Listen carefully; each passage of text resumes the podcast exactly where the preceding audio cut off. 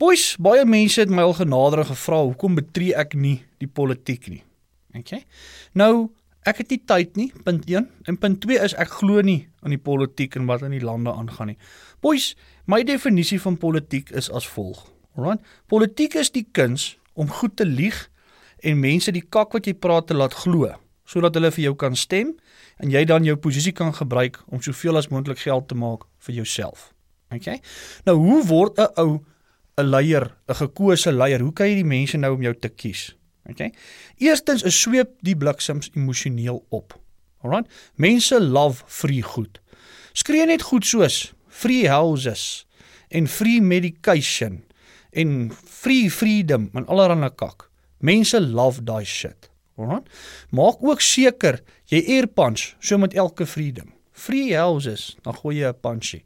Free medication, gooi jy 'n punchy. Free meditation, dan gooi jy ook 'n punchy. Alright? Ongelukkig danksy hierdie reël moet jy al by jou arms hê. Ek het nog nooit in my lewe 'n president gesien sonder arms nie. En dis hoekom. Alright? Boys, as jy politieke opsweping wil doen, maak net asseblief seker jy kan perdry. Okay? Niks lyk kakker as jy op jou perd is en die manne bymekaar wil kry en die sal glip onder jou uit en jy bliksem neer nie. Jy drop outomaties so 8 punte. Okay? Boys, wanneer jy in die kak kom en nie die vrae kan beantwoord wat die mense vir jou vra nie, verander net die topik. Okay? Praat oor die weer of enige ander stront. As jy regtig in die kak kom, maak of jy die vraag nie verstaan nie.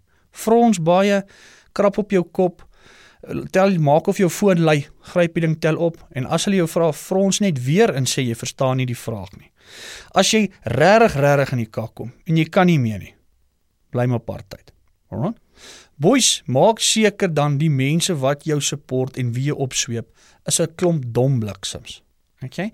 Jy kan nie vir slim mense te veel bullshit nie. Hulle gaan begin vra vra en iemand moet die kak glo wat jy praat. Okay?